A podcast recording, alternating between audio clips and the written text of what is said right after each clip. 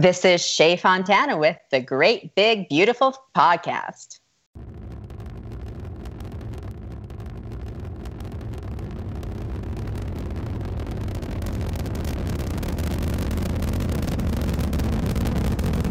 Have you ever been to Disneyland?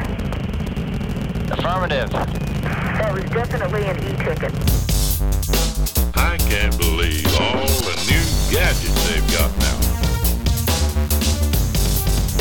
While, we didn't even have a house phone, not to mention laser discs, high-def TV.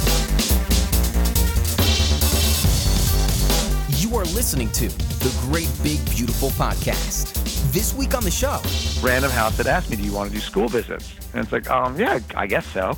Not knowing exactly what they meant at all. Like I'd, I'd always gone to bookstores, and bookstores, folks. Let me tell you something about going to going to a bookstore event. We all sweat it out. Um, the bookstore sweats it out as well as the authors. You sweat it out. So you're there. It's like a Friday night at seven o'clock, and thinking, boy, I hope people show up. here are your hosts, Jamie Green and Justin Connors. All right, this is the G. This is the GB. This is the Great Big Beautiful Podcast. Even I don't want to say the full name now. I'm like, this is the GBB podcast. See? And coincidentally, you can find us on Twitter and Facebook at the GBB podcast. okay, even I don't want to say the full thing. Um, how you doing this week, Jamie? I'm doing well. I'm, I'm, I'm hopped up on caffeine at the moment, but I'm doing Of well. course. Yeah. Is there any other way to be, right? No, not at all.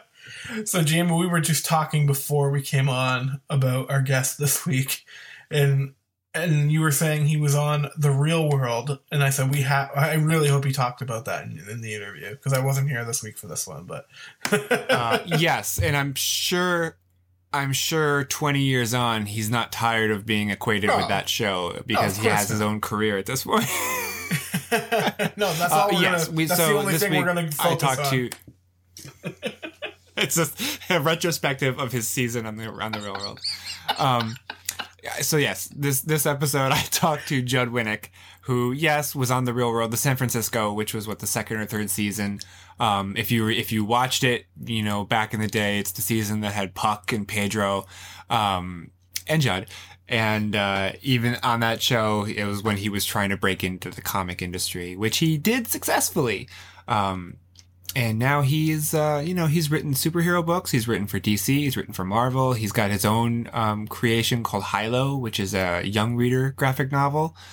Um, and uh, yeah, and so we we do talk about the real world. Don't worry if that's what you're here for. But um, we talked a lot about uh, you know his work in, in graphic novels and and getting um, getting kids to read and using that as a as a as a doorway really. Um, Right. But we cover a lot of ground, and yes, um, um, he's got a lot of different things he's got going on. So, uh, and he does, like I said, he's got the superhero stuff. And he's got his own creation. He does um, some strips, uh, like comic strips that he doesn't do as regularly anymore because he's busy. But he used to put them up on his website and Twitter, um, which are really fascinating. So we talk a little bit about that, and they're they're called "This Makes Me Happy." Um, and they're just one panel square strips, and it like it could just be like I- this is not one I'm totally making it up because this might not even make anybody happy, but it could just be like Ronald McDonald. You know, it could just be like a picture of one thing and it just, it's something that makes him happy.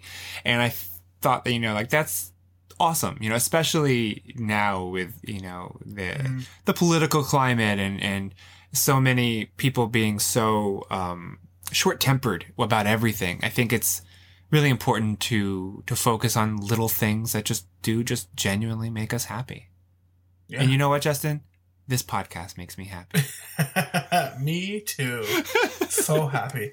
Um, I was thinking you were saying he re- he writes for Marvel and you know writes comics and as a kid like when we're growing up and we're reading comics and even I assume he did if he's writing for it um Sure. do you i wonder if these people like that get to actually write and create for them ever and i know it's full silly to say this but if if there's ever moments where you're just like sitting there looking at it and you're like i actually write for marvel like Yeah. i write comic like can you imagine that like as a as a I- geek growing up and you know into comics and you sitting there man, I actually do this. yeah, A- absolutely. And I, um, we actually do talk about that, and Judd does mention something almost exactly to that to Right. that effect. You know, and I don't know how much it is like, wow, I'm writing for Marvel, or wow, I'm writing Mm-hmm. for DC. I think it's more like, I just put, I just made Batman talk.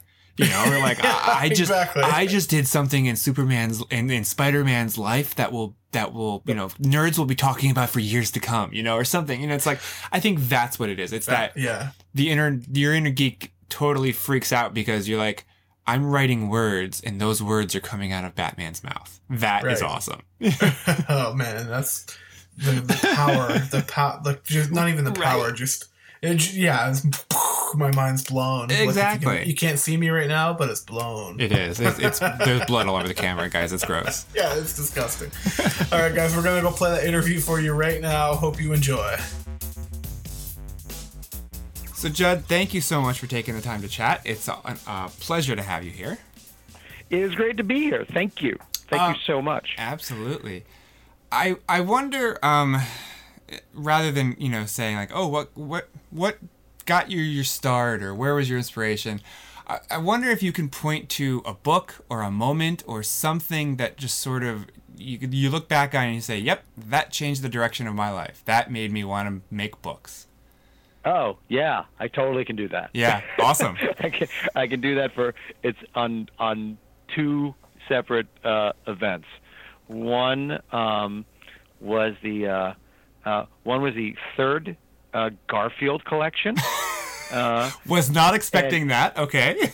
yeah, no, I can I can totally do it. It's the third Garfield collection and uh, the first Bloom County collection, which um, I think that's Loose tails. That Loose tails has got to be Loose tails. Um, in both those cases, so I think I was reading Garfield when I don't know, I was like eight years old, nine years old maybe. As you do. Um, and uh, it just it just cracked me the heck up. It just really, my parents just always talked about it with like such great delight. It's like, no, you'd be in the corner. It's like a constant parade of giggles. Um, and uh, in hindsight, I just I think what I really liked about Garfield is that he was mean, and it was Really? and that that yeah, that really did something to me. And uh, I was a budding cartoonist, and I immediately started drawing Garfield like crazy. And then I made my own strip, which in no way should remind people of Garfield. I think it was called Marvin, which was also about a fat, angry cat. nice. Um, and I was, you know, just ripping and aping off Garfield, and uh, I did that for years. Uh, but it also, it, it just just by, it's something that inadvertently taught me um, to learn how to draw by copying other cartoonists yeah. which I don't think it occurred to me at the time. Like I was, I was doing my own stuff. I was always pretty good, um, but I didn't really, I didn't really like copying or tracing or doing anything like that. And I think this is the first time I was like, no, I love Garfield so much. I want to make my own Garfield cartoon. So from that, I started copying um, Garfield's, and then that led to, led to, you know, deciding to copy out of superhero comics, and my anatomy got better, and it just, um, it taught me how to to make jokes, which I like doing, and and like a drawing a fat cat Yeah. and then awesome. and then Bloom County came along. Bloom County came along, and I think I was 13, and I think the first time I saw it, of all things, like my grandmother saw an article um, in like a local. Uh, uh, Berke Breathed was a was a Floridian, and my grandmother was, of course, you know, she was an elderly Jewish person, so she was living in Florida. Of, of course she was. Uh, right. so you know, it, as as is the national law. Um, and she sent me a magazine article, like like a local, like the the like Parade magazine or something from the whatever the version of it in the Miami Herald was. And There was a big story on this new cartoonist Berke Breathed, and it had just like four of his cartoons in there, but they just I just remember it just did something to me. It's like that's that's it's cool. Yeah. It's just really and then not long after the first collection came out and I, I read it till it was almost falling apart. Yeah. And then I began copying his stuff and I I think I ripped off Bloom County well into uh my college comic strip. yeah. Um so not book books, but I'm a cartoonist. So Yeah. yes, Garfield gains weight. That's, the, I, I had that one, yeah. So yeah, that was, and you know what? Off the top of my head, that is the second collection. Okay. So Garfield gains weight, the, the second collection, just just for our purists, and yeah, Bloom County Loose Tales. yeah, Those are the two books that changed my life. That's awesome. You know, I as as you are when you're eight years old, like you said, I think every it's also a national law that you have to read Garfield and have those collections. And I did when I was young. And I think the thing that really struck me about Garfield um, is that it could be funny when nobody smiled. Like you know, like they Yeah. they, they were not intentionally telling jokes, and I think that kind of blew my mind when I was a kid. That like this is funny, but nobody in here is smiling or being intentionally funny. Yet I still find it funny. Like how does that work? You know, kind of blew blew my little eight year old mind. Yeah, they were they were mean. Yeah. know, I don't I don't think yeah, as a kid I don't think it occurred to me. I don't think it occurred to me that they were you know, they're like mean, sarcastic and Yeah. you know, and not nice. But they talked about it all the time. You know, where Snoopy was really, really nice. Yeah. You know, mostly. Um, you know, but Garfield was like every just pissed about everything. everything. Um and man, that was that was really funny. And it still it it it still, still holds up, especially for kids. Yeah. I mean, my my my children when they were, um, no, I still love it. You know, I was gonna say when they're little, but my daughter's eight and she just digs the hell out of it. My son, you know, still loves it. Yeah. Um, you know, still got the magic. It, it does. It still holds up. It's amazing. Um, let's talk HiLo. I know I know you made HiLo because you wanted to have something for your own kids. Uh, I've heard you tell Yeah. the story that you know your son asked you to read some of your comic books, and you were like, "No, no, those aren't for you." Um, yes, yes. But I mean, in general, what are your feelings about you know the current state of kids comics? Are, are there enough? Are we are we doing better than we were before? You know, how how do we stand? Do you think? Um, I think I think there there aren't enough, but Yeah. we're doing a lot better. Yeah. It's it's really it's interesting. I mean, I was I I have been very very very fortunate for the first time in my professional career to have good timing. um, usually I'm you know I'm coming in you know after the waves hit the beach or just riding the wave as it were. Um, but I think HiLo kind of came out at a time when it seemed that that there was a, there was a greater need and understanding that you know superhero comics um, have gotten further and further away from being all ages, um, which was different when we were kids. When we were kids, we could you could read all of them. You could Sure. read Spider Man, you could read X Men or Batman or Superman, um, and you know then we had you know 15 years of them getting dark and gritty and edgy, mind you. As as we previously mentioned, um, I was part of the problem. I was one of the guys who made it dark and gritty and edgy, and I fully, you know, uh, you know, admit that. Uh, and it isn't a bad thing. It's just you know we we really were interested in comics being taken seriously, uh, but then comics got serious. That's a, that's a different thing. And um, so I think I think we're moving in the right direction. I think a lot of it was. Um, I mean, we'll we'll have the gift of hindsight in years to years to come, but I think with syndicated comic strips going away a lot, um, newspapers not as plentiful as they used to be, um, cartoonists who want to tell funny stories, um, you know, where whereas you know syndicated comic strips were an avenue to do that in some way, shape, or form. Um, you know, long form stories were not the way. You know, we just it wasn't anything we necessarily gravitated to. Um, but I think now we are, and now, but by by doing more, people see more. By you know, younger cartoonists coming up and seeing that they can do you know a 200 page story when they sit down and go ahead and do it, they will. You know, opposed to let me try and come up with a four panel joke Right. um, which is all I wanted to do when I was growing up. That's all I wanted to do is to be to do a syndicated comic strip. I read superhero comics religiously, but those are two entirely different things. So I think the fact that we, um, you know, can bridge it now. Um, and I mean, before this, you know, I think it, and a lot of it is just, you know, people are people, and you know what you know by looking at it. So, um, Batman doesn't look anything like Tintin. Right. So I don't think anyone, you know, thought that no, we can kind of keep doing sort of long form, cartoony, all ages storytelling. Um, but it's it's there, it's happening. You know, I think Raina Telgemeier just blew the doors off the whole thing. Absolutely. Um, you know, and it was, you know, I think I think Raina she gets all she gets all kinds of credit, and I don't think she gets enough credit for that. It was not overnight. she she worked really really hard. Yeah. Um, like she she hand sold Smile, uh, going from school to school to school for could have been a couple of years um, before it started to really get some traction. Yeah. And then, you know, I think it took Sisters coming out to finally like, you know, all right, thing, you know, then, then things delightfully went bananas. Yeah. Um, you know, we're seeing it. You know, it's one of those. It's a fun thing. I'll go to a school and talk to kids, and mention like, uh, "Do you guys know? You guys know Raina Telgemeier's, you know, smile?" And like every hand goes up. Everybody knows know it. Yeah, it's amazing. Yeah, yeah. And if they don't, it may it, it it sort of for me sort of casts a pall over the room. Like, you guys don't? You really don't? Like, what the hell's going on here? You've entered the twilight zone of elementary schools or middle a schools. little bit, yeah. There is that feeling of like, what the heck? Did, did you guys not hear me? No, okay. Like only a, only a few of you. Like, okay. Well, I'm glad I'm here talking about HiLo. I'm going to tell you about this another slightly underground book series called Smile that I think you guys and Raina Telgemeier's four books. I think you guys would enjoy those. so yeah, I think I think we're, we're I think we're doing better, and I think um, mainstream publishers have caught the bug. Yeah. Um, I think everybody likes money, uh, which is a, a household joke with us as far as like uh, like you know like everybody likes money, and I think uh, the fact that books like uh, you know books like HiLo and Smile and Sisters and Ghosts and Drama and Yeah. Amulet and uh, you know the list gets too long, right? Yeah, it's great. exactly.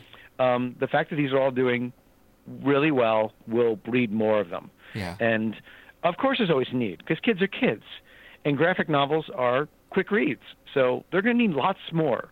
Yeah, exactly. Yeah, it, Yeah. It's, And- it's. Go ahead. no, no, go on. Uh, I was just gonna say it's it's funny. My my oldest is eight, and um, yeah, I've been reading comics and graphic novels for a, for a long time, longer than eight years, obviously. But uh, you Right. know, when when she was born, I started looking around, be like, okay, so what's out there? Like, what can I sort of start buying to build her bookshelf? And Bone was there, and uh, I think Amulet had started by that point. But there, you know, like there wasn't a whole lot else.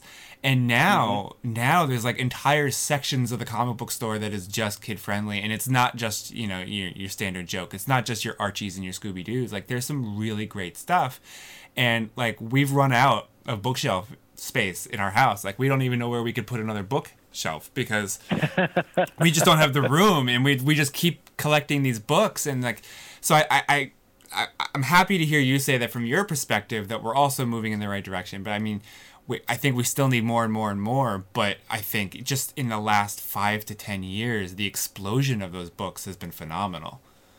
Yeah, I agree. Yeah. I agree. And I, I, I you know, they'll, um, it'll get. I mean, it'll get sort of Darwinian that you know, better books will rise up. Yeah. The ones that were are um, are just being churned out. Um, well, uh, as you're saying, like you mentioned a couple of like the commercial properties. Yeah. Um, like those are, you know, that's low bearing fruit, and that's fine, and that's that's good fun. Um, I think that sort of, you know, uh, it's water for the river that keeps things moving. Um, but it'll be more fun. I, for me, it's always more fun when it's just the original comics are better. Yeah. they just are. Yeah. You know, um, and ones that don't have necessarily the stink of trying to sell TV shows or toys. Yeah. Um, and I, I, I, sorry, I mean, I'm sorry, I'm even saying that out loud. I should preface this by saying that I love TV shows and toys, and I'm not saying like I'm even worried about pissing people off. I really do mean like you know, co- like come to my house, people, and see how many toys I have and see how many DVDs I have. Um, it's it's not that big a strong knock, but I'm saying with within the context of yeah, when you go over to those shelves, um, it's cool to see the original stuff done by the original creators, Yeah. Absolutely. um, and not by you know the six guys who are hired to do. right. We'll say Scooby Doo since you brought it up, uh, and you know it's uh, you know it's it's never quite as good. It's a little, and the kids know after a while actually. Mm-hmm. It's can- a lot they of recycled storylines, and you say, "Didn't I just read this like four issues ago?" Yeah. Kids So, aren't dumb. No, no, it's, yeah, it's it's just the same because yeah, because Yeah. you know they just got more people doing it. Yep, exactly. Um, you may have actually just answered this with Raina, but you said that Bone was one of the first graphic novels you gave to your son. And asi- Yeah. aside from Bone and HiLo, of course, what are some books that you'd want to put into every kid's hands? Um, definitely Raina. Yeah. Definitely, definitely Amulet. Yeah.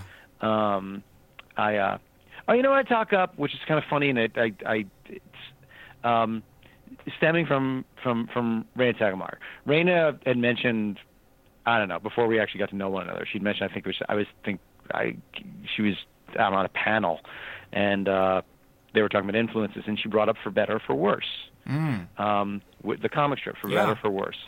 Um, and I had not thought about it in years, and I had read it religiously the entire run. It was just one of those things I just um, like, yeah, I love that too. I mean, she talked about that it was just part of her blood, and that she had a big crush on on Michael from the strip, and uh, and I'd forgotten, like just thinking about, it, I was like, you know what? I think I got to check it out again. And what was what was amazing about this as a comic strip was that it, um, it was serialized, and uh, so the characters like Michael was like eight years old when this strip started, Yeah. and They when all the strip ended, up. he, yeah, he was married and was having having babies of his own. Yeah. Um, they were, and so it became this massive serialized story.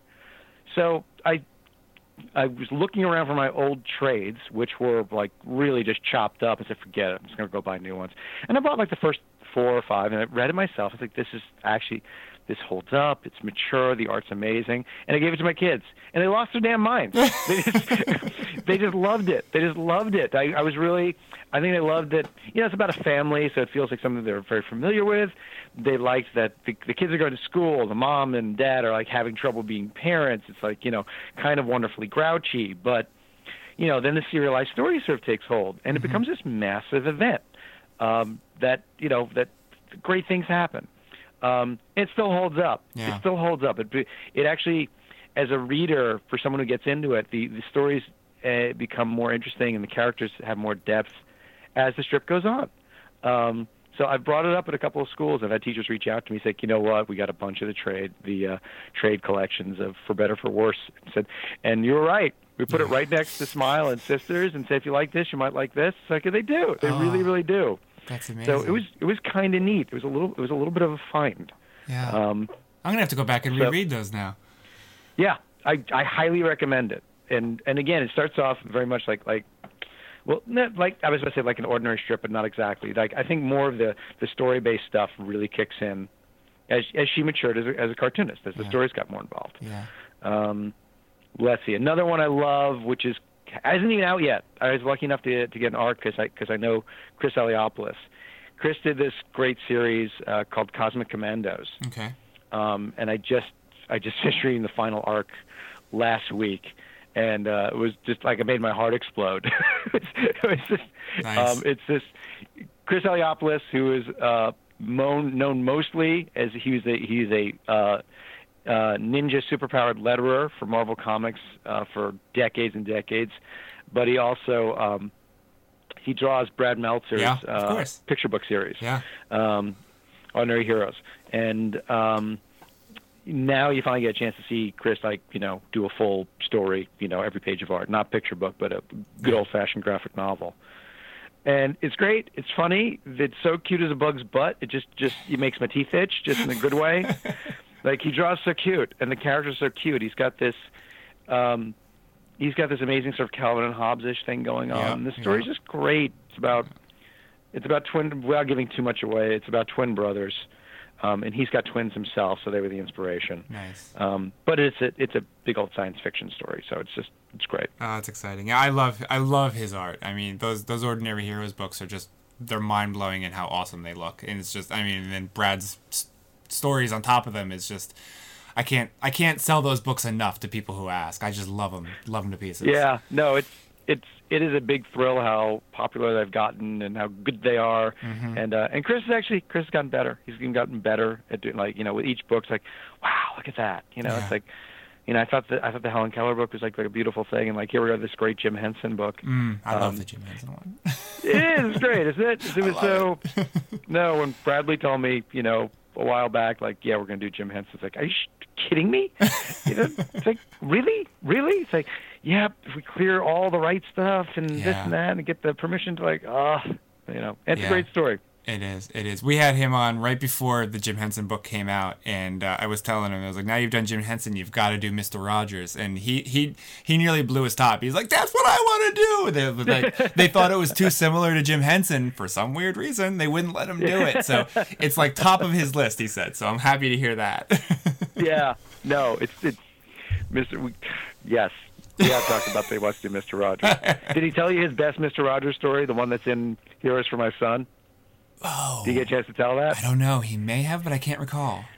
Well, it was uh, when Mr. Rogers got his car stolen. You no. I would have remembered that. He didn't tell that. Okay, he so plugging Brad because this will make my publicist happy.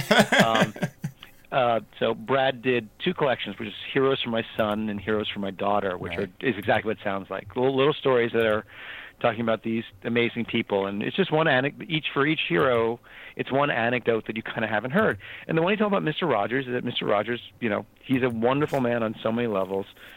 A great story he heard is that one night Mr. Rogers' car was stolen. Um, just that it was stolen, and because he's Mr. Rogers, when he called it in, it, it got reported, and you know it made the paper that somebody stole Mr. Rogers' car. And the next day, his car came back. Someone left it in front of his house, and they left a note that they returned it because like we apologize, we didn't know it was your car. Oh, That's amazing. you know. it's just the greatest thing in the world. I get choked up even thinking about it. That you know, um, it's like, yeah, no, you're not like the rest of us, sir. You're a different human being. We're you, we steal people's cars, but you're Yeah, not. You're not people. You're not just people. You can have your car Mr. back. Rogers. Like, sorry, man, we didn't know. We'll go steal someone else's car. You give too much. We shouldn't take from you. It's just. It's, you can keep going on and on, just the simple beauty of it. So yeah, oh, I that's- love that. so that's why he wants to do a Mr. Rogers story. That that one's going to be in there. Oh, I love that. I love that. um, I mean, just the amount of fun we're having talking about comics. I wonder. Yes. Um, this might seem like a loaded question, but have comics, like comics, mainstream comics, we're talking here, have they forgotten how to be fun? I mean, it's it's cliche at this point, and even you said it. You know, like the dark and gritty really took over for a while, and but I, I think it's okay. And Marvel has been doing this to a certain extent, but it's okay for superheroes to be a little bit silly, and it's okay to make the reader Yeah. laugh. Um, right.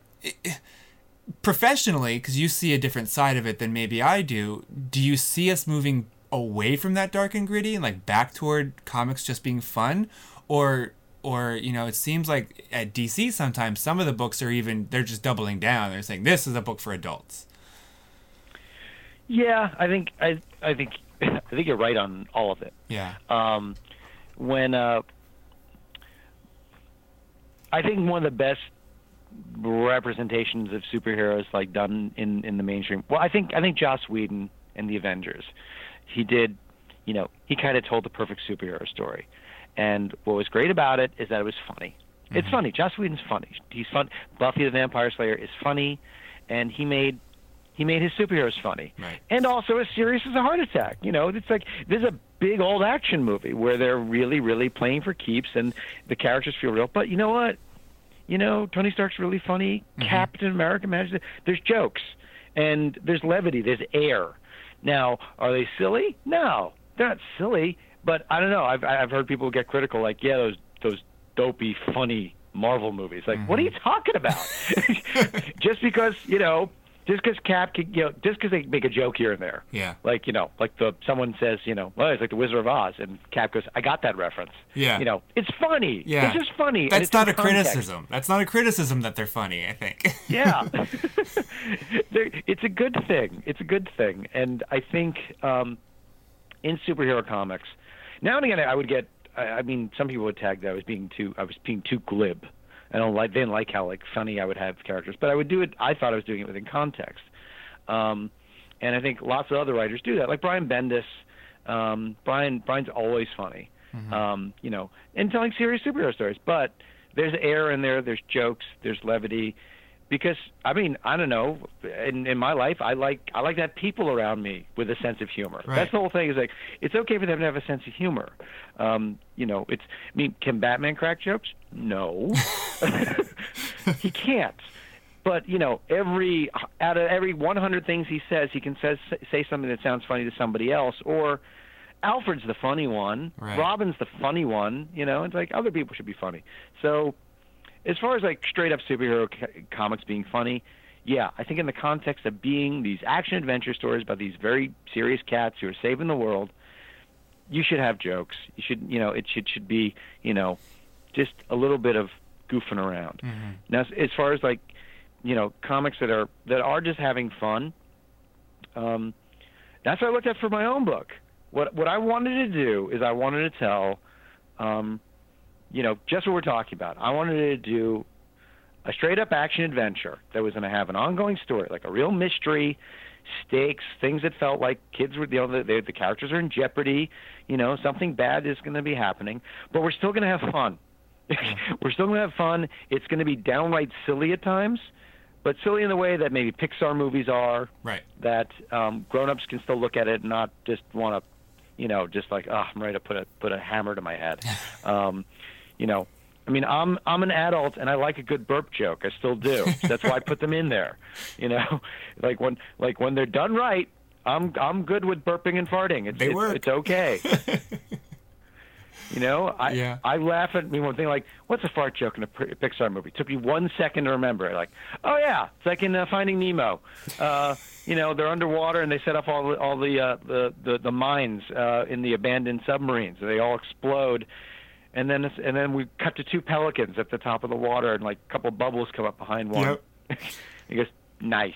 He flies away. And it works. It works. Perfectly reasonable fart joke. Doesn't seem off color. Just it's right there. Yeah. Um, I think there's a way to thread this needle. Um, I, I know there's. Um, I I actually suspect at some point superhero comics might get back around to it. I know there's lots of talk because I've had the talks that they want to do things which are more middle grade books. Um, and if they get the right people involved who know how to, you know, you don't have to dumb it down. You just basically don't have to make it so dark and gritty. You know, just not adult. Right. It's just it's a matter of making it like PG and below. Right. And it's not like, hey, Joker's coming out after us with pies. It's like, no, you know, the Joker can come after Batman and threaten to kill him, and it's it can it still be Yeah, there's you a middle ground. yeah, there's a way of figuring out that he doesn't have to like be a cute little short guy Yeah. who's like actually firing like a water pistol full of lemonade at them or something.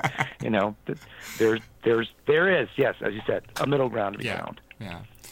So I mean, we we've talked about this. You know, you you've straddled both worlds in your career. You've written for the superhero books for you know the big two, and you've created your own books. Which gives you the bigger thrill? I mean, I'm sure they give you different kinds of thrills, but which, which if you if you had your druthers, which one would you choose?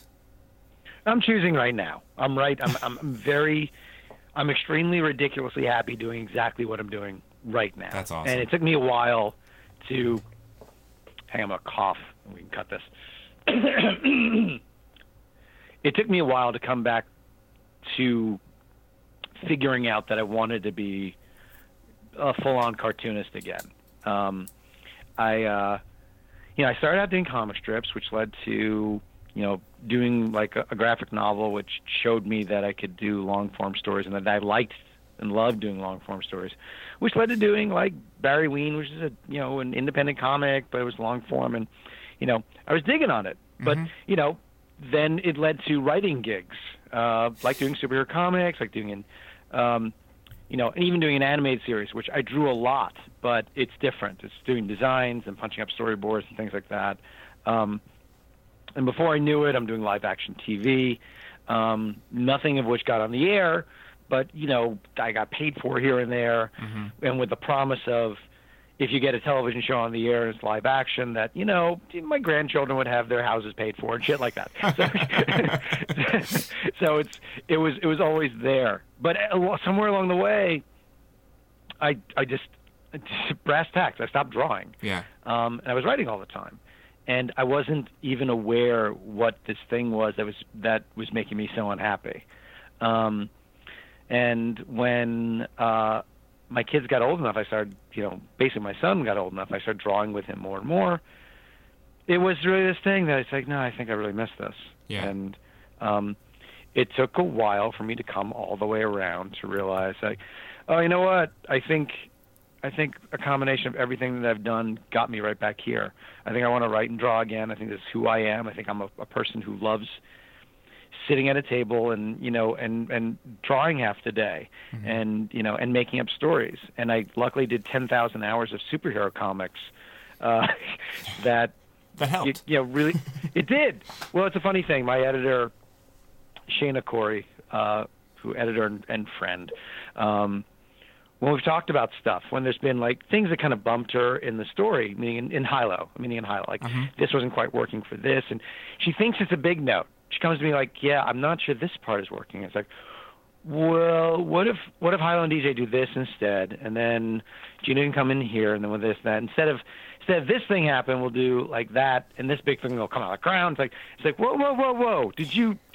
it's like did you th- did you already did you already know I was gonna give you this note? It's like no, why? It's like how did you come up with that so quickly? It's like oh, it's just it's just superhero comics. it's just you know you learn to you know you just figure out how to take the engine apart and put it back together again. Yeah. Um, and I know I just heard an interview with Ed Brubaker, who um, Ed also cartoonist turned full-time writer, superhero guy, and he was talking about working on the Westworld. He's a writer producer on Westworld, you know, so he's got his big boy pants on. And he can do the same thing with Westworld. They'll, they'll have some big plot point. And he talks about like, no, no, what if we this character goes here and we do this and we move this over here and instead of that we just do this. Like, whoa, whoa, whoa. Like, how did you like? Oh no, superhero comics. Yeah. It's just you know you, you do it long enough. It's The story beats like the, tropes. the story beats just exist in your head. Yeah, you just you can. It's I hadn't thought about. Somebody might have said this to me. It's like it's like looking at the Matrix. It's like y- y- y'all can see it's all it's all you know zeros and ones to you, but you know we can we can see different things, Yeah. and it is purely about when you write hundreds and hundreds of and it is hundreds of superhero comics. It's about trying to figure out how to work around this small piece of real estate. Um, you know, Batman can only do so many things. You know, he can't grow old, he can't change, Right. he can't die. Um, so it's about figuring out how to make these stories work in this tiny, tiny context. When you don't have that tiny context, Right. um, which is which is why I love Hilo. Yeah. I'm telling I'm telling a complete story. I get to I get to move everyone around the way I want to. Um, I absolutely adore the physical act of drawing it. Again, it's it's just it's so much fun to do that. And then there's this, this insane insane bonus, which I didn't exactly see coming, is that my own children are huge fans, totally invested in it, and then the you know, other big kick in the pants is that other children Yeah. like it. Um, and as you know, as someone who's walking around this realm, children don't lie. No. At least not about things they like. Right. They don't feel the need to suck up ever. Yeah. Yeah, and you're and you're dad, so they're not going to tell you just to make you feel good. They don't. You know, they're not going to do that. No, they don't suck up to me about anything like Right. this, especially if like they didn't like this, they didn't like this. I mean, you know, my son tells me there's parts of Hilo he doesn't like, but what he's telling me is that it upsets him. Mm-hmm. You know, like there's there's stuff coming. So like, yeah, I didn't like this part where you know where Hilo got mad and yelled at DJ. I said, well, you didn't like that part because it's a sad part. Like, yeah, you know, he's not telling me like you should rewrite that where it's happy. It's like, no, no, this made me feel bad. It's like, Yeah. it's like, well, yeah, that's you know, it's part of the story. Yeah. You know, but he won't hold back. Yeah, exactly. Tell me, yeah, yeah, did I don't I didn't like that. Um, and and kids who are not my own children, same thing. They Mm-hmm. don't, you know, they they will tell you when things stink. Yeah. Um, or at least they So won't be effusive about loving it. You know, they're not going to tell you that they really love something if they don't care for it. No, they don't. Yeah. They just absolutely don't. And it's one of the biggest pleasures in my life is uh it was well school visits. Yeah. It's, I, I didn't it's it's one of these things where oh I had no idea. Um when Hilo was first coming out a couple of years ago, the first book, um Random House had asked me, "Do you want to do school visits?" And it's like, um, yeah, I guess so. Um, not knowing exactly what they meant at all. Like I'd, I'd always gone to bookstores, and bookstores, folks. Let me tell you something about going to going to a bookstore event. We all sweat it out. Um, the bookstore sweats it out as well as the authors. You sweat it out. So you're there. It's like a Friday night at seven o'clock, and thinking, boy, I hope people show up.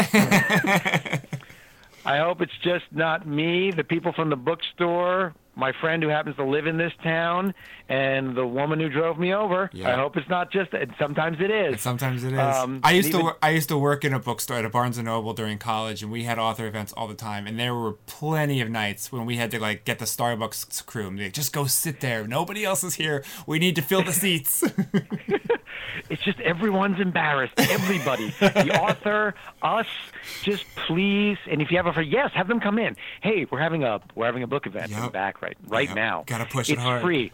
Just come sit. Yeah, it's the worst. So, um, flip side, uh, you go to a school, and I didn't know this until literally the first time I went to a school. Going to a school, they led me into a cafeteria, which is like, oh, I thought I was going to a classroom or something. It's like, no, the kids are going to be in here. It's like, oh, okay. And then they started leading in 200 kids, you know, to come sit in the cafeteria. It's like, oh my God, I'm doing an assembly. this is this is going to be great. I was so excited because I knew what assemblies were like for me when when Yeah. we were kids. It's like that's an hour out of class. Exactly. It's going to be you know, and you're excited like even if it's like I don't know fire safety, which who cares? Like I'm going to be talking about cartoons and like Looney Tunes and monster movies and like drawing pictures of Hilo. This is going to be great. It's going to be great. They're gonna love you. and yeah, and they and you know what? All modesty, they did. they do. And I- I'm sure. it's fun. So I told Random House like I don't want to go to bookstores anymore unless we have to. This is so much better. Like this is this is like better than drugs. This is just as long as I keep get, keep doing this, and um, it's it's a wonderful feeling. Like I make up a joke in my basement here in my studio. Yeah. You know that Hilo crashes Earth and all he's wearing is silver underpants, and I think that's kind of funny that he's just like wearing silver underpants. Yeah. And then, you know, two years later, I'm, you know, I'm I'm in an elementary school talking to 300 kids in Colorado, and one kid stands up and his question is like, "Yeah, I thought it was really funny when Hilo was wearing silver underpants." Not a question. He just want to tell me. Just to- yeah. He thinks that's awesome. It's like, yeah, I got to be honest with you, buddy. I think it's awesome too. That's why I did it. Thank you. It's this is so interesting because you know I think a lot of young artists or writers when they're starting out and they have these dreams of becoming um, a comic book artist or writer. And, and they're they're so focused on the big two, you know, like I want to write Batman, Yeah. I want to write Spider Man or draw Spider Man, and you know, talking to people like you and other people who, have, who are in the industry, and, and it's no knock on those types of books and that that business model but there are so many creative shackles you have to wear that you really don't have the freedom to tell the story that you want to and then Right. i hear the story again and again you know you move from um, either you're doing it at the same time or you move from one to the other and then you go to your creator owned book or you're, you're, you're the book that the story or the character that you created or you like you're saying you do an all ages book and you, you take it to schools and it is it's like night and day it is such a Right. different experience creatively that i wonder like why do people want to write batman you know like is it like you know because i hear this again and again and again I mean, but uh, the flip Well- side of that is that you also say like you learned a lot by writing those hundreds and hundreds of Green Lantern and Green Arrow. You know? I totally did. It's it's it's it's all the above. Yeah. I mean, it's you know why why write Batman and Superman and Spider Man because because we're still we're still ten year old kids who want to play with those toys. Um, you know, I don't. I I don't. I don't think I ever would have given it up, and I think so much of the work I did there, I'm very, very proud of, and was happy to do. Um, but I just, you know, for lack of a better expression, I did. I did just grow out of it Yeah. and I, I did have i mean some people don't have another gear you know they don't have um a lot a lot of guys stay in superhero comics and write superhero comics because you know that's where they're that's who they are mm-hmm. that's who they are and you know do they have another gear to actually come up with an original character that that kind of works maybe they do maybe they don't I mean there are there are some guys who've had a long and fruitful career writing characters for for companies Yeah. and they're great at it and they're really great at it um and I was, you know, there's nothing more exciting than the first couple of times when you're writing a superhero script and you're saying like, "Yep, these are the words that are coming out of Batman's mouth." I just wrote, and and Batman lands on the rooftop. Oh my God, I got to do that. Um, but I think, I think if if your aspiration is to tell your own stories, always keep an eye on that. Yeah. And don't, you know, and don't. At some point, you might have to, you know. this is a reference for old people. You might have to leave while Mary Tyler Moore is still the number one show. You you might have to look at you know I'm writing superhero comics and I'm doing well at it or I'm succeeding in this way, um, or it's it's fun and I have learned a lot. Like go try to do the other thing now before you or, you know you've you've kind of lost your steam or your way and you know and these muscles have atrophied. I mean, it took me a while actually to get back to doing this. You know, Hilo was not my first attempt. It, it took it took Hilo was the second try. The 1st try was a was a half-assed effort on my part to put together a um, like a presentation rather than an actual book. Um, and uh, I think it's just because so much of, of of my creative muscles had atrophied, and also knowing what I had to do, which is the real work. like, yeah, it'll take me like nine months to actually like write and draw an actual book, you know, opposed to a month and a half to come up with a synopsis and like mm-hmm. 20 pages and drawings and a few original pages and you know and whatever I did for this presentation, which everyone said the same thing, which is like, yeah, it's really good. I'd I'd like to see the whole thing. Yeah, so would I. yeah, it's like it's like yeah, me too. And it's like then I realized like okay, this this is not this is not the book I need to do. yeah, This is not the one. I, I like you know that was like a kind of a standalone thing, and I it's like okay, let me think let me think bigger.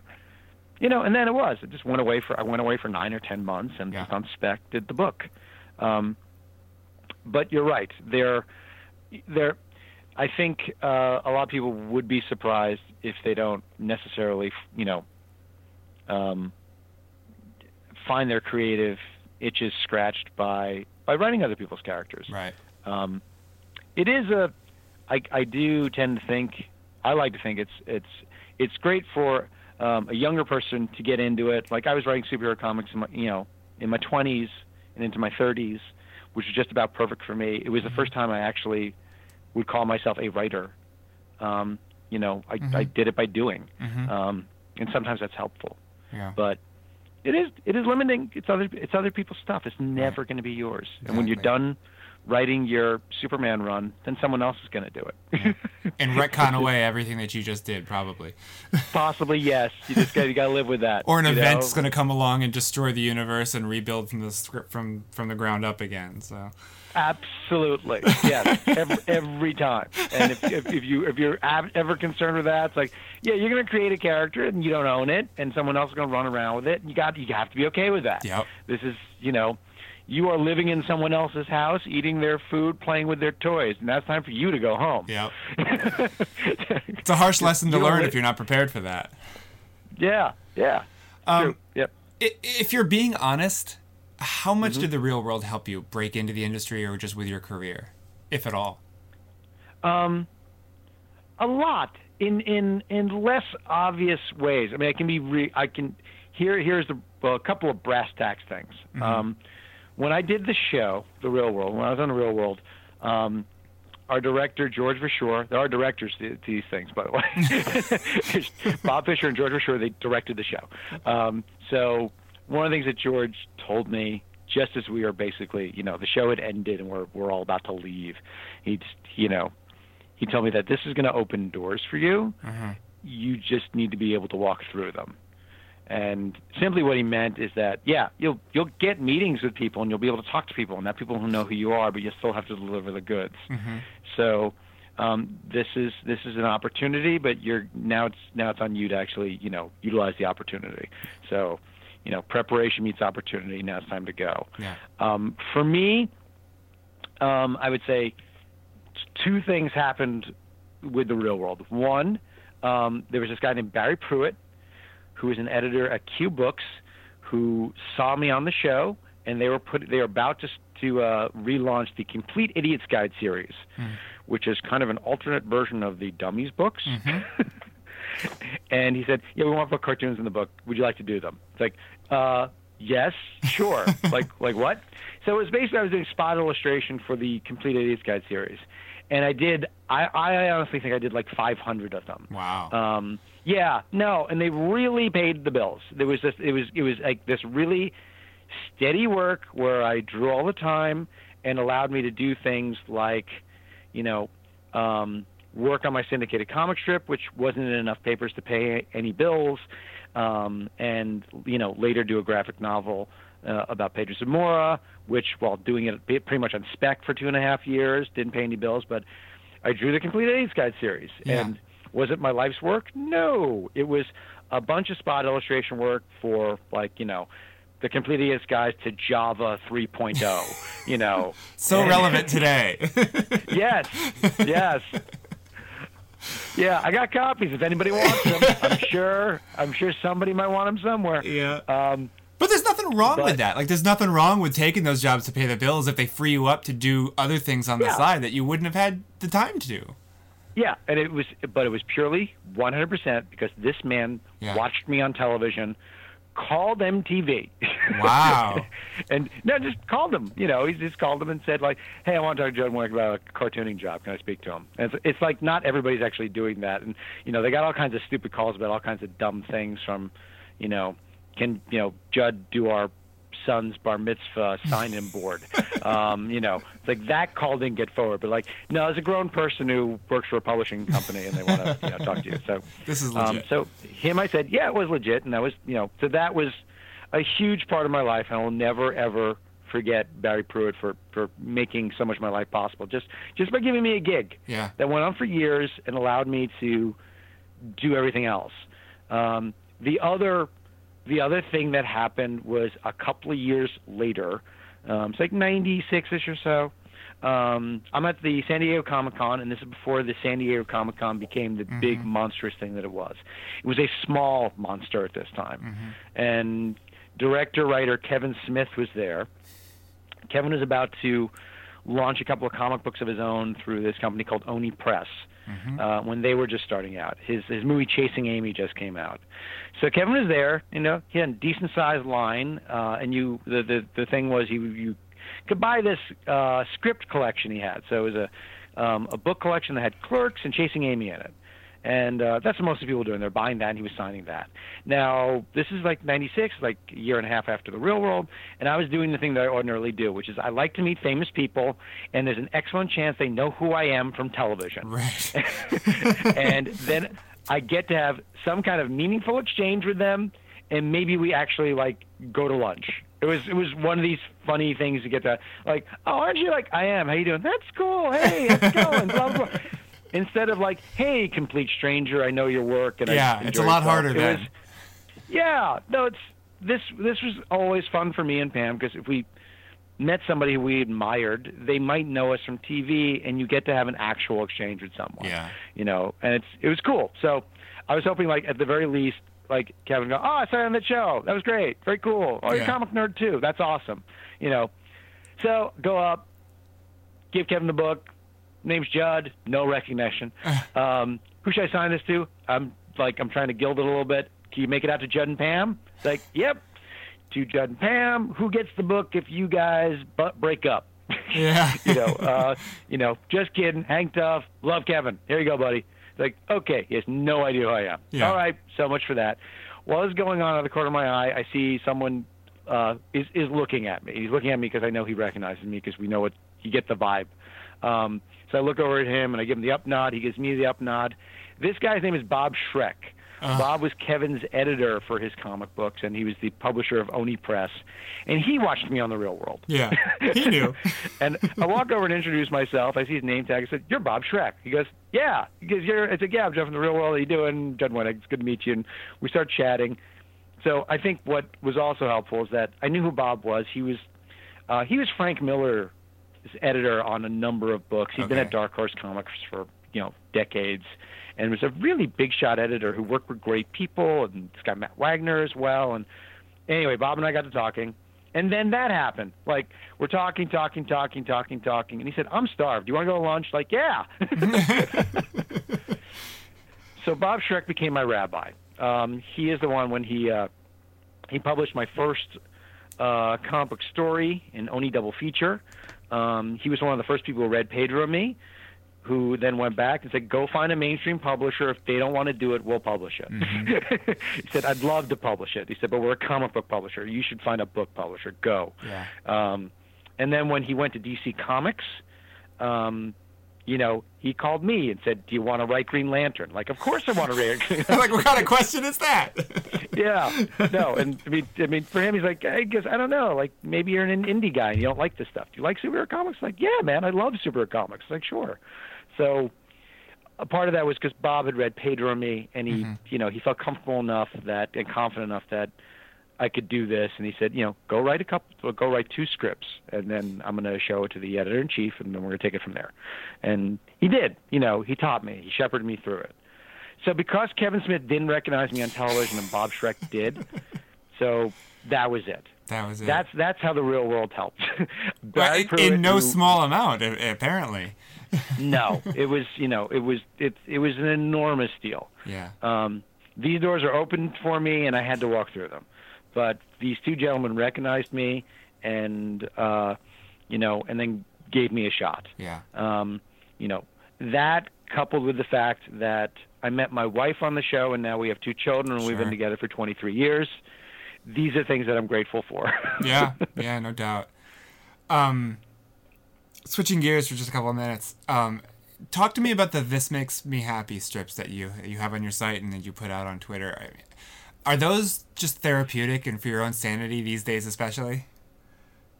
Um, yeah, I wish I had more time to to do them again. I did. I, I I had like a backlog of several several months where that was part of my let me just draw again thing. Like Yeah. I just want I just want to draw a little something, and uh, let me. I just.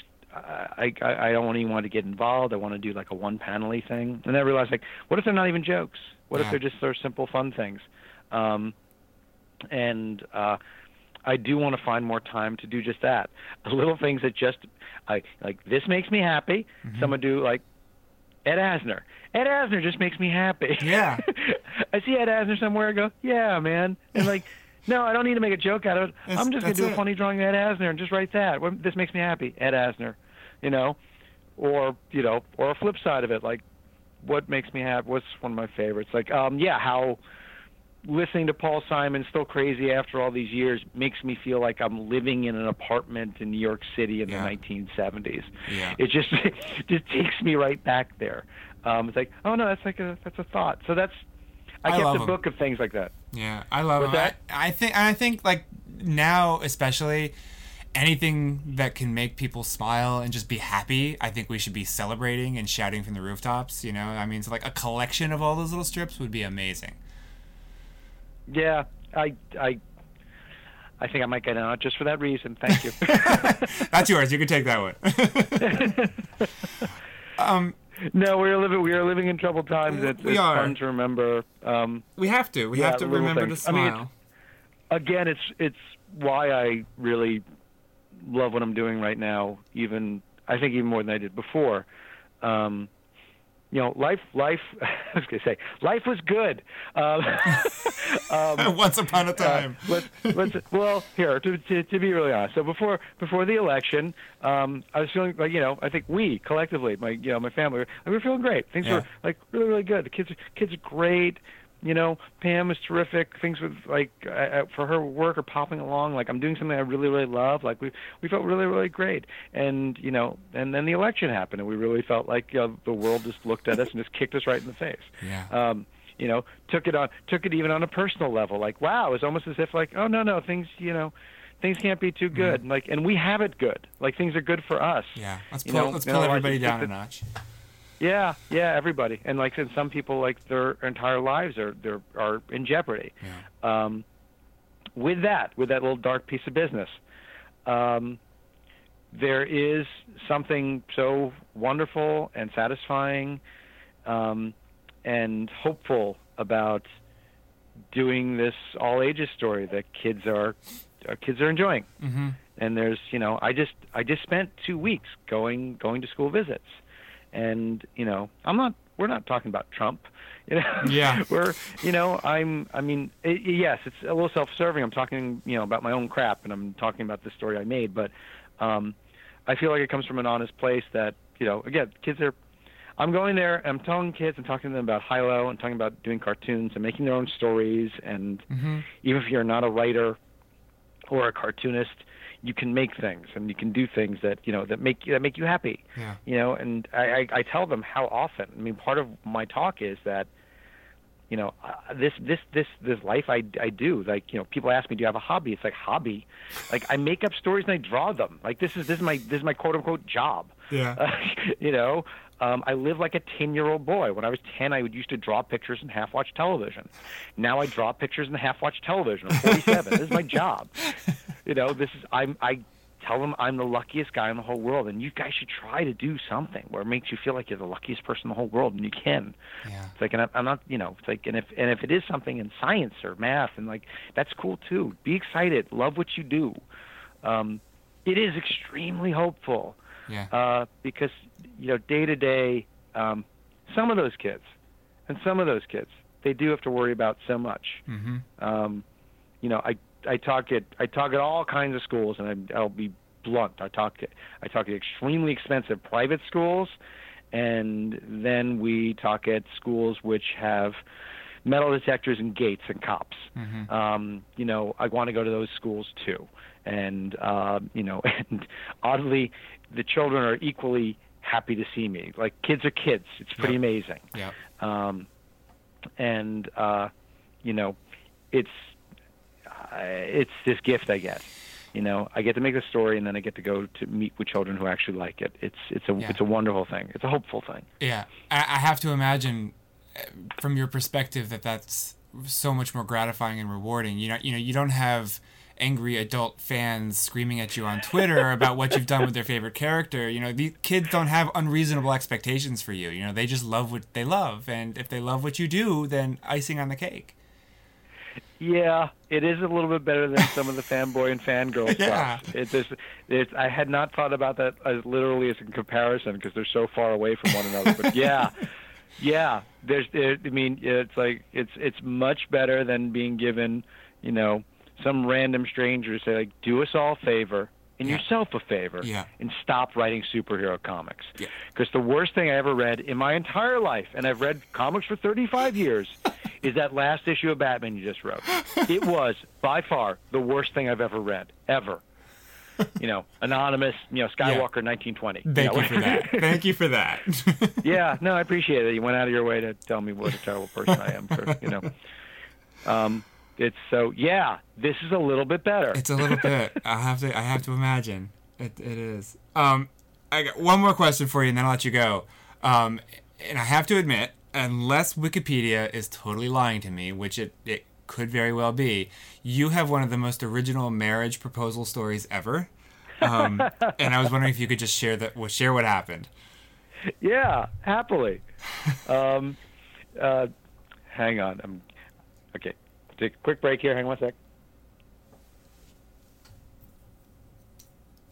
Sorry. Pam was texting me, and I want Oh. to make sure it wasn't something some something emergent. How perfectly Um, timely, though. It was. It was weird that you said like you know brought her up and like I see a text like said that's the universe telling me like look at your phone. Um, okay, picking back up. Um, yeah. So our my marriage proposal to Pam.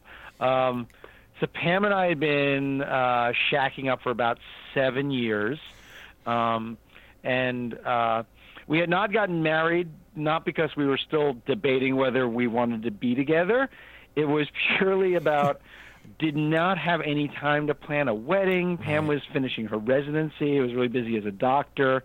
Also, we weren't we weren't really hung up on being married. It wasn't sort of a like a Susan Sarandon and Tim Robbins kind of thing where they were together for like I don't know like 30 years and they never got married because they were just didn't like the idea of the mm-hmm. of the union. Like we didn't have an issue one way or the other. Right. But then as we talked about it, it's like, yeah, you know what? It's like it, our our we're getting to the point that our parents are giving us a lot of grief, and we were thinking about starting a family, and we knew that bastard grandchildren would really bother people. um, so it was like, okay, at some point we should get married. So with that, um, I decided to do something as, as dumb and as silly as possible. Um, I uh, made sure Pam was home, um, and uh, I rang the bell. And so, well, she answered the door, and there's a guy in a gorilla suit. That's me. I'm in a gorilla suit. and uh, I hand her a clipboard that said, "Will you marry me?" With like like in, in like two boxes, one to check yes, one to check no. And but she didn't exactly check it because she she started laughing and crying and yelling and kept asking me like, "What are you doing? what are you doing?" Um, and then so like led her back inside, took off the gorilla mask, got down on one knee, took out a ring, proposed, asked her to marry me. She said yes. She hugged me. I'm still in the gorilla suit. And then I said, "Okay, hang on." And then I went back downstairs, opened the door, and then three Elvis impersonators came in. yes, three because. Because yeah, three. Because why not, right? Yeah, no, if you're gonna go, go big. Exactly. I and, like that. And, and, and they happened to be like one was sort of like younger rockabilly Elvis, the other two were Vegas Elvis. Uh-huh. Um, and and by the way, they were really excited to work together too. They kind of worked something out. so uh, so they sang three songs, uh, four songs actually. Each each took his own number, and then they sang one together, and they were really really excited. Uh, and uh, then Pam and I flew off to Vegas that night, not to get married, just to go to Vegas to continue with the Elvis theme. Yeah. Um, so gorilla suit, three Elvis impersonators serenading us, and uh, and then off to Vegas. That's I think the only interesting addendum to the story would be that I hid the three Elvises um, at author Armistead Maupin's house. so Armistead Armistead's been a friend of ours for well, I was like like like now for like you know for over 20 years, and at the time for like over a decade, and he lived really nearby. And when I told him like, "Do you want to?" I was like, "Yes, yes, indeed." Like he's having, he said it was the best time. It's like like I got three Elvis impersonators here in my house, waiting to go while you dress up in a gorilla suit to propose to Pam. Like this is the greatest. He said, "I love you guys. I love this city. I love this life. It's so great." So they were hiding up there. So there's pictures of Armistead with the with the Elvis impersonators waiting for me to, to pop the question to Pam. So that is a story that I Um, don't think can be topped, quite honestly. that was my plan. That was sort of you know, we we met on reality TV. So I figured, well, and we were us, and we were together the whole time. And I just I wanted to do something incredibly stupid. So that was that was what it was. Mission accomplished, right? Yeah, totally mission accomplished. Yes, indeed. John, thank you so much for taking the time. This has just been such a pleasure. Thank you so so Yeah, much. Yeah, me too. I hope, I hope you realize that you could tell how how good a time I had doing it. I hope so. I appreciate it. Okay, so I have a new idea for a podcast um, that we're going to start in Yeah. place of the Great Big Beautiful podcast next week. Okay. We're going to go episode by episode. Like, have you seen those podcasts that go episode by episode of shows? They, Yes. they do, they exist. Yes. We're going to do it of the real world, all seasons, starting in season one. Oh my god. Do you hate me? Like what have I done to you? Do you know what? I'm joking about it, but I guarantee if you go to the App Store and search it or the podcast store, it's probably there. There probably is one. You're right. I mean, because there are podcasts for every show in existence. And, you know, I think I could probably make it through the first two or three seasons of that show doing that, and it might be fun to sort of relive them. But Right. there was a reason everybody stopped watching that show. Right. no, I think it'd be fun to do though with a show that you like, like a show that not that I don't know. Maybe I don't want to bash on the real world, but if in case you're a big fan or who like whoever's listening, but a show that like you treasure and love from your past, that might be really fun to do. Like go through TNG and do it. Or I know there's probably a hundred podcasts that do it, but I think it'd be even if no one listened, I think it would be fun. Yeah. No, I do. I listen to a few actually. I mean, I've, I've said before I don't listen to many podcasts, but Right. like the two or three that I do listen to regularly are actually shows like that. And I'm going to plug them now. You told this is not set up. yeah, no, Um, do it up. But, you know, there's one, uh, and again, I don't think either of these really need our plugging here at the end of our episode, but um, it's called Mission Log. And it's actually, and it's an official Roddenberry podcast, but it's, they, they they're going through all of Star Trek episode by episode. So they started with the original series. They went through the animated series, all of Next Generation. And right now they're in season five, I think, four or five of the Next Generation. And they're just going to go, I mean, obviously this is like a 10, 15 year commitment, but they're going through Right. one a week, one episode Wow. all of Star Trek. Um, and but the angle that they're taking, they're not just two nerds sitting around going, "Whoop, that was great." Um, it was, you know, the angle they're taking is, you know, what are the messages, morals, and meanings of this episode, and how can we relate it to today, and do those messages still hold up? You know, um, so it, they they have some really really fascinating conversations. Another podcast I listen to is about Batman the animated series, which I think is one of the best shows ever made. Yes. Um, it's called the Arkham Sessions, and what they do is they go through every episode, and um, Andrea Letamendi, who is one of the co-hosts, is a um, clinical psychologist. I'm hoping I get her title right. Um, but they anal- they analyze every episode and the characters and the villains and their actions um, from a, a psychological perspective, and you know what Wow. what condition did, what condition does the Joker have in this episode, or what condition does Poison Ivy have that makes her act in this way? Like, what's up with Bruce Wayne? Why is he acting like this? What's wrong with him? Um, and it's again, they have some really fascinating conversations. So if you're not familiar with either one of those, I really recommend them both. Man, that's what I love about geekdom. Like you can take something that's like, man, it's just a story and turn Right. it into like a full dissection of their psychology, and Yeah. I love it. And I listened to you know I listened to both of those, and I was like, well, there's no way I could ever have a podcast about either one of those shows because I can't top them. No, there's no way. but we do have a podcast, people. You're listening to it right now. So if you if you uh if it's your first right. time, go hit that subscribe button and join the Great Big Beautiful Podcast family. We are a family. We're a big family. We are. a fan. We love we love everybody.